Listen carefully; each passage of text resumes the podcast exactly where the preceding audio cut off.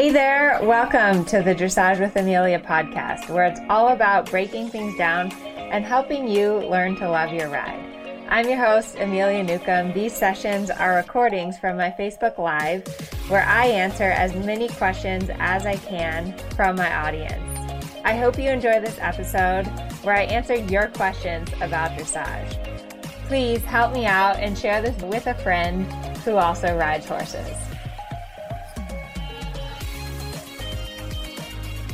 We were running what, a minute late. Okay. A minute late. Oh no. We'll make up for it. What's new and exciting? I finished my first 18 holes ever of golf. He just got back from golfing just in time. Isn't golfing like the world's slowest sport? It could be. It could be.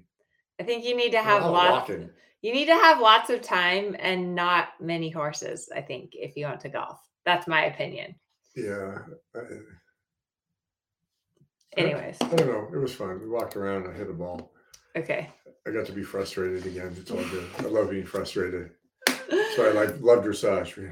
We have to talk about horses. You were showing last weekend. I was at the Horse Expo. How was your horse show? So this is the first horse show I've been to on my own in, I don't know, 12 years. So that was funny. You didn't even have to go anywhere. The horse show was at our barn. So it was really pretty great. And Frankie was terrific.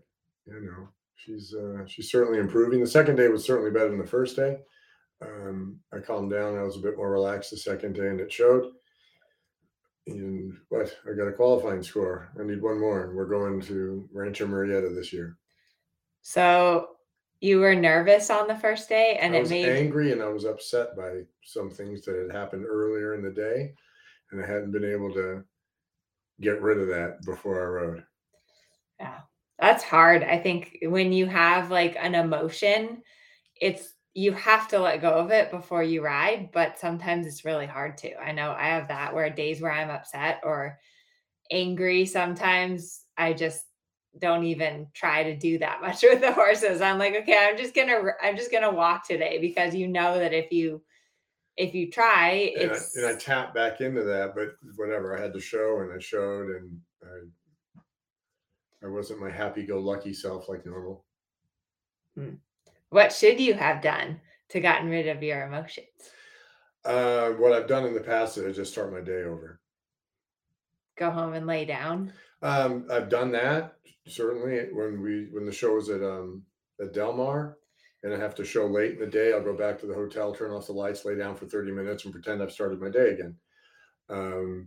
But no, sometimes I'll just sit quiet, go somewhere, shut it all off, and just restart my day so that I don't continue having a bad day. Yes. I just have a new day right in the middle of it.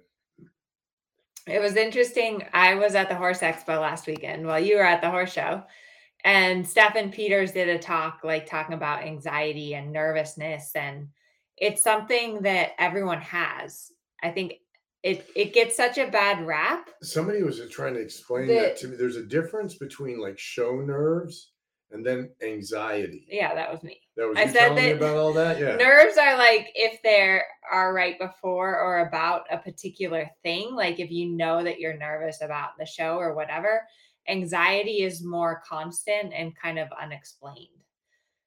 But nerves are normal. Everyone has nerves, and you have to channel them into excitement. A lot of the athletes, if you ask them if they're nervous, they'll say, no, I'm excited, because it's kind of the same thing, nervousness and excitedness. And it's how you channel that, because most people, if they channel their nervousness, it makes them perform better.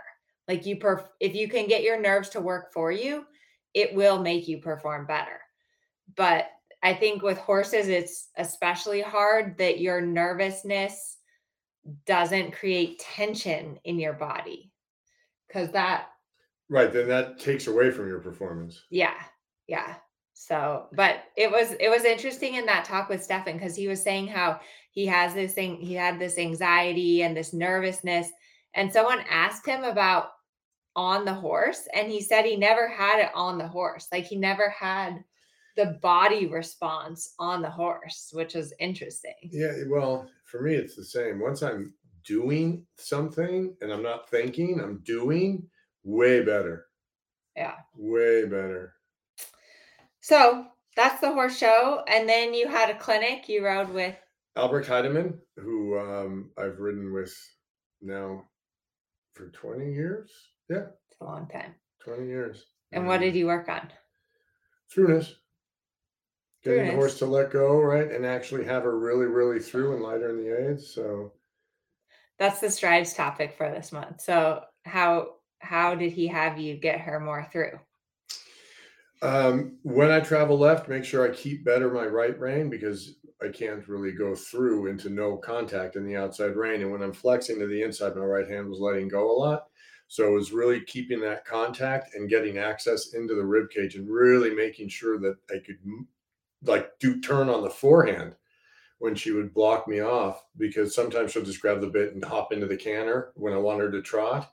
So I want her to trot bigger and turn on the forehand in the trot. You will turn, you will yield. And then you feel the softness come. She comes through, then I soften and we just go through straight. And she started moving with a lot more volume that way. And it was a lot lighter because she was more through. Yeah.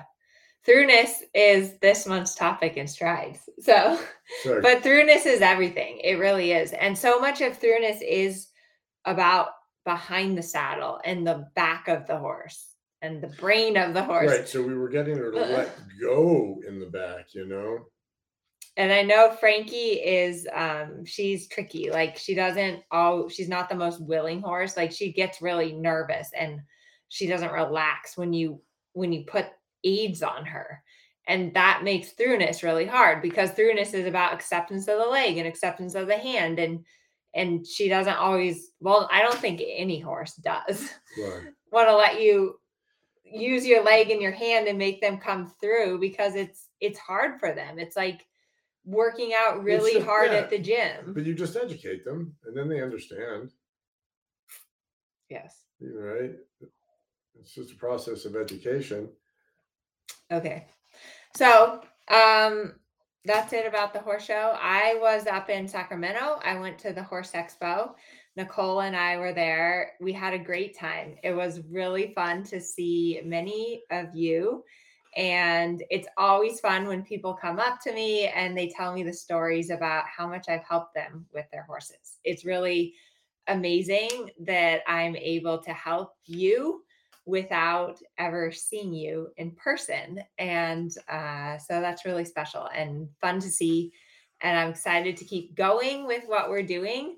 At the Horse Expo, I taught 4 lessons. I taught a lesson on engagement. I taught a lesson on contact and connection. I taught a lesson on half halts.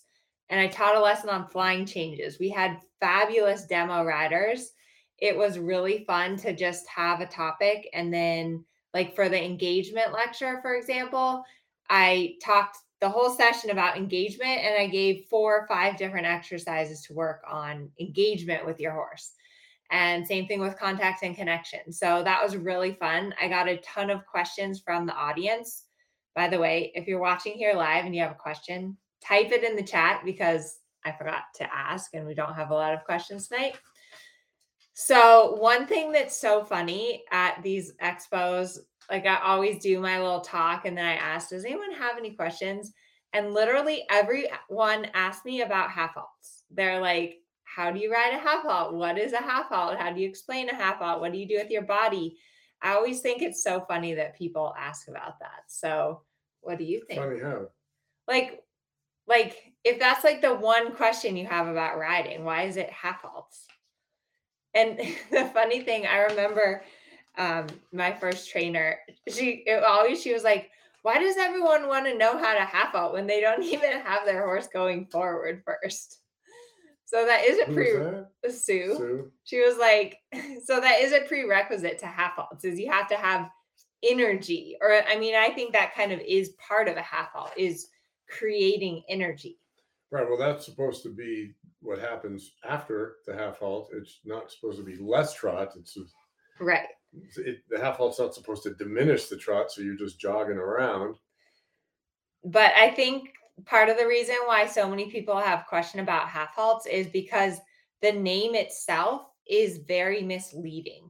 I was talking to... Right, because I mean, it sounds like you want a half stop, but that's not... Yeah. It's as far from the truth as it could be. I was talking to Nicole, who works for me, and she was telling me that she was teaching this kid that she had. I think she was like, the kid was like 8 or 10, and they lived on this remote island. So instead of telling the kid half halt, she started teaching the kid half go, which I thought was because she was trying to trick the kid into thinking something different. But she said then one day she slipped up and she said half halt. And the kid was like, what do you mean by half halt? I thought it was half go. But that is, you know, a half halt is about rebalancing your horse and getting your horse's attention. It really doesn't have anything to do with slowing your horse down. And so I think that's one thing that's really important. And it's also important to know that every half halt is different. And so no two half halts are created equal. It requires a lot of feel. With a lazy horse, you need a lot more leg. With a hot horse, you need more shoulder fore, more seat, and more half halt. But the sequence of aids for the half halt is always leg, seat, hand. Like you always have to use your leg to push the horse forward. First, your seat to balance the horse, and then your reins to regulate. What do you think about half halt? What are you doing? I'm checking to see if I can do that. The last box.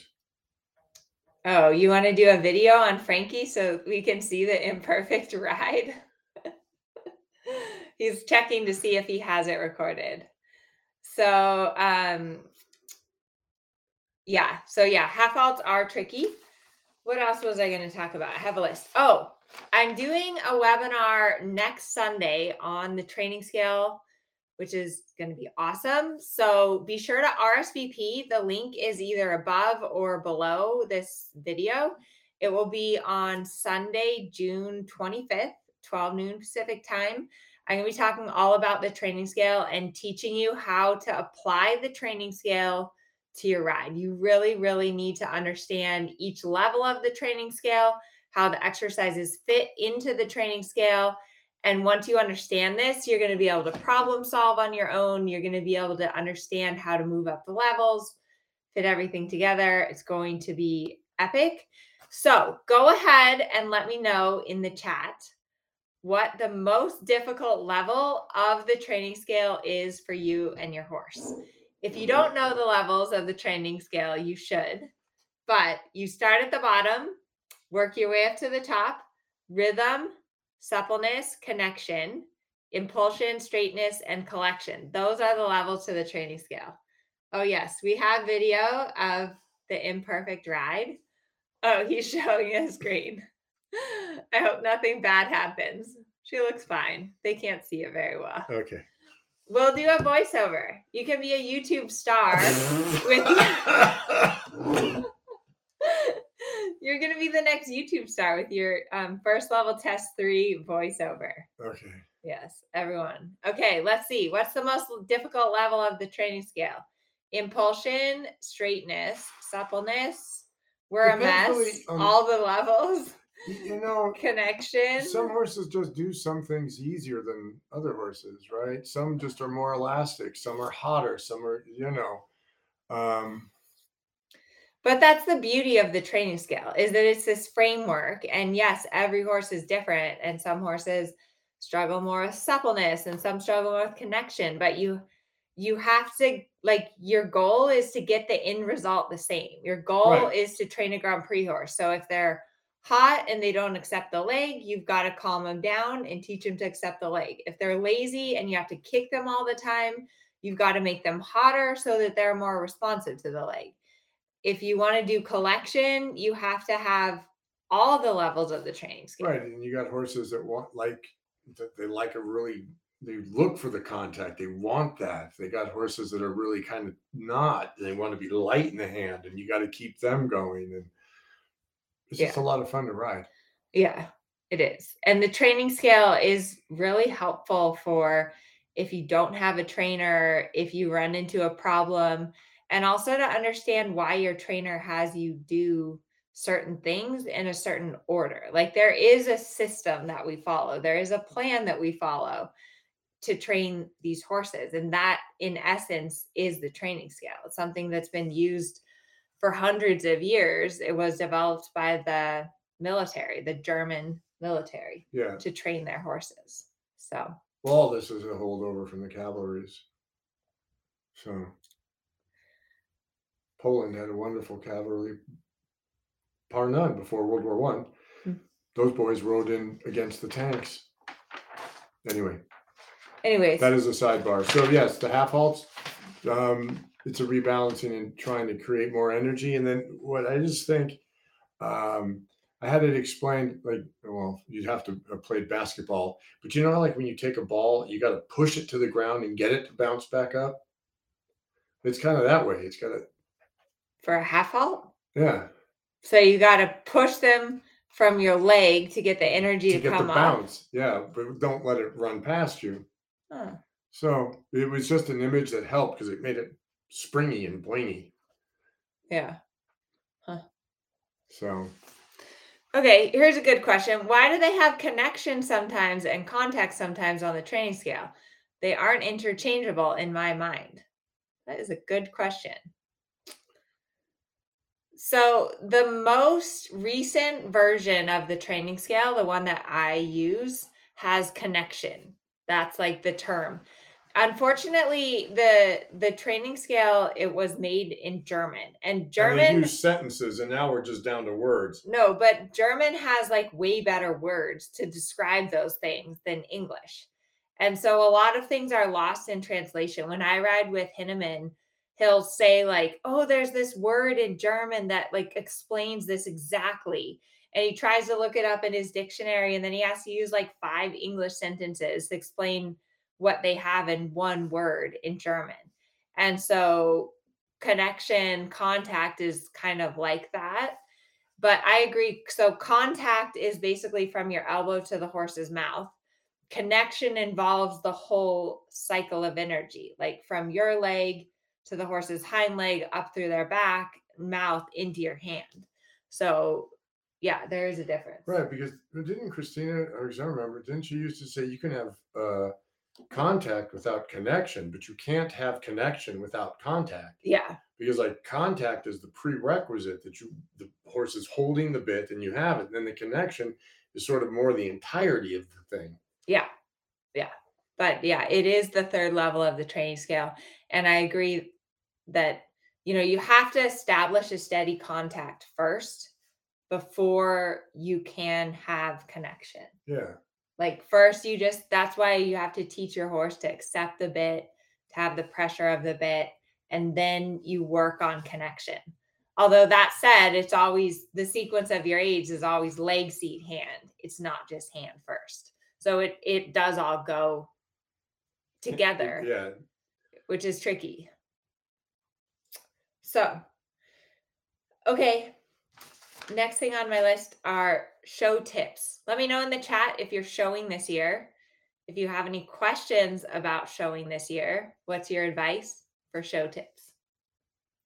Make sure you're thinking it's a good time. Smile, and it's, you know, it's you got to think it's fun, because if you think it's a chore and you think it's a task, or you think it's scary, or if you, then those things will become true. Yeah.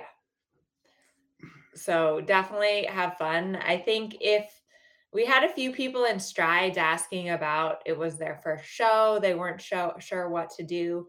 It's always a good idea to just go to some shows and watch and see what happens there, like see how everything's set up. Or if you can get there early and watch some of the other rides, it can really help, because you always need to know how far it is, like the geography of the facility. So where the barn is, where the warm up is, where the show ring is, what the ring steward is doing, like if they are telling you when it's your time, or if you have to kind of be looking up and know what rider is ahead of you. I always try and do that. If I can figure out which rider is ahead of me in the warm up, then I keep a little bit of an eye on that horse. So I know when they're taking their boots off that I need to think, okay, they're probably going to go up next and then it's my turn. That can be really helpful. And because at the end of the day, even if there is a ring steward and they're giving you time, and this, you are ultimately responsible for showing up at the arena at your time. Yes. That is, you know, you need to wear a watch. Just because it's more like a courtesy that they have a ring steward, you are responsible for getting there on time. Yeah. Yeah. And that's a little tricky because you don't want to be there too early. You don't want to go up there too early because then if you stand around, your horse is like, oh, we're done. What? Get started. What? Right. Yeah. So the timing of that is tricky. It's tricky. And, yeah. You know, that obviously comes easier when you've done it a lot. Yeah. So ask for help, ask the ring steward, wear a watch. Keep track. If you can see the show arena and you know what's happening up there, that can be really helpful. And plan your warm-up routine. I think showing like everything, the more you do it, the better you get. It's something we were just who was your friend that was golfing? He was saying, well, golf is something where you have to do it a lot to get good at it. And like riding and showing is like that.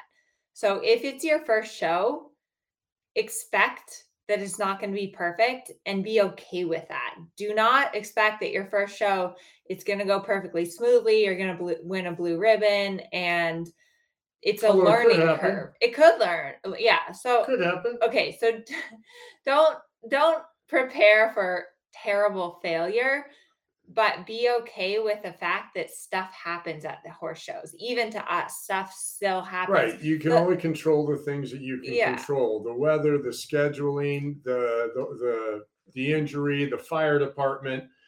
Yeah. You know, we had an incident, I mean, not related with the show, but on the facility, and the fire trucks had to come and the sirens were, and so, you know, things happen and you just can't control everything, but you can control your emotions. Well, I'm working on that, but in theory, you can control your emotions. Yeah. And it's always good to give yourself an out. I do that all the time. Like shit, even the last show when Luigi would get in the trailer and it was like this big drama thing. I was like, you know what? Just leave him at home. And I've done that before at the horse show. You get there, you don't feel right. Your horse is a wreck. Everything's not going right. Just scratch and do it again tomorrow, because it's really important to give yourself that out and to give your horse that out and to know that there's a lot of failure before you have success. Things aren't going to go well. You're going to make mistakes.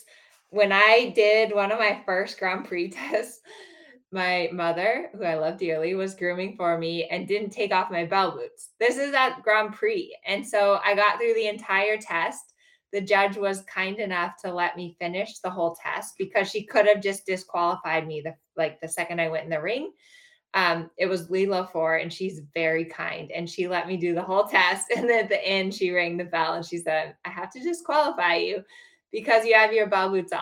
And it was a very embarrassing moment for sure, but I haven't made that mistake again. So that's it. Yeah. Some of those lessons that we learn that burn our soul, you never forget them. That's just. Okay. Alina has a question. Did you read her question? Where is it? She says, I have a hot 5-year-old off the track thoroughbred, and I'm really nervous about him flipping out at the horse show. Any tips to help him calm down on show day? Does he flip out all the time as a regular thing? I mean, that's a good point. Yeah, if he flips out at home, you probably should get that under control before you go to the show. And if he's not flipping out at home, then why would you worry about it at the show? But I do think groundwork, lunge him, walk him on the property. You know, you can lunge him early, then if you're in a stall, if you're doing the overnight, you go there early, you lunge him in the morning, you put him back in the stall, then you bring him out again for the ride. That's what I do when I know that my horses are hot and they're a little spicy that way. Yeah. But I don't go to a show with a horse that I've got trouble making in mind at home. I get that reasonable and then go to the show. And so then with doing a lunging in the morning, right, a hand walk, if I'm there the night before, you know, ride him the night before, get him out, walk him on the property, let him see everything, just get him out of the stall and work him a lot. Yeah. Good advice. But it is, especially with a hot, like off the track thoroughbred, it's important that you get him out, put him away, let him like relax, get him out, put him away, let him relax. Because sometimes with the hotter horses, they'll get more and more worked up. Right. The more you work them, yeah, they don't get tired. Right. They don't get tired. You know, you can ride it out of them, but thoroughbreds not so much. You work them, they got to stop and to cool back down. Yeah. That's what I learned from Trump. He was my thoroughbred who I got to the Grand Prix, and I was so stubborn and in my early 20s, and like, I'm just going to ride him until he relaxes and gives in. And no, it didn't work. It did not work. I found that I was better off to put him away and call it a day and get him out later. There was another one. All right. So working on the patterns, when I first started to show, I used to hold the book, you know, the USDF used to publish them, and with your membership, you got the test book, and I would walk it in my kitchen. I'd hold the book and I'd walk it as I read it to myself, and because the kitchen was a big square, I wouldn't hit anything. So I would just walk it. And now what I do is I trace it on my thighs. I read it. I trace the test on my thighs. I read it, and that's how I learn it.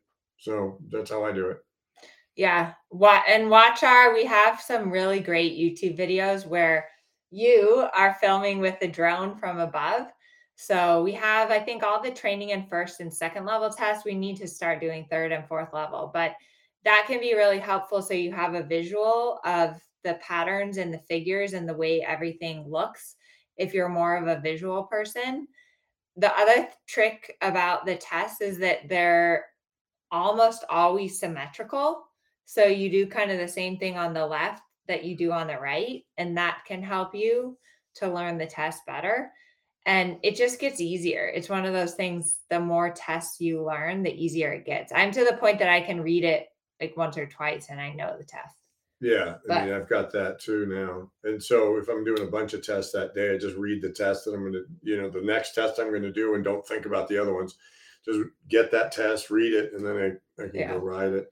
But again, if it's your first show, have someone read for you, because it gives that confidence. Like when we were at the last horse show, we have a young rider and the horse was a little spicy, and her mom was like, I'm just going to go stand there. She knew her test, but just because it gave her and her horse that confidence. Yeah, the horse hearing me, because he hears me every day. And so I stood there at the B and I read the test, and the horse was like, oh, this is like what we do at home, because I was there. And then the horse is getting better and better when we go to shows, because he was pretty sparky too. Yeah. He's pretty sparky. Okay. Did Lilo score my test? So no, if you get eliminated, I could have gone through and added everything up, but office she did score it. She scored it. She gave you the marks. Yeah, she gave the marks, but they didn't do the math in the office. Yeah.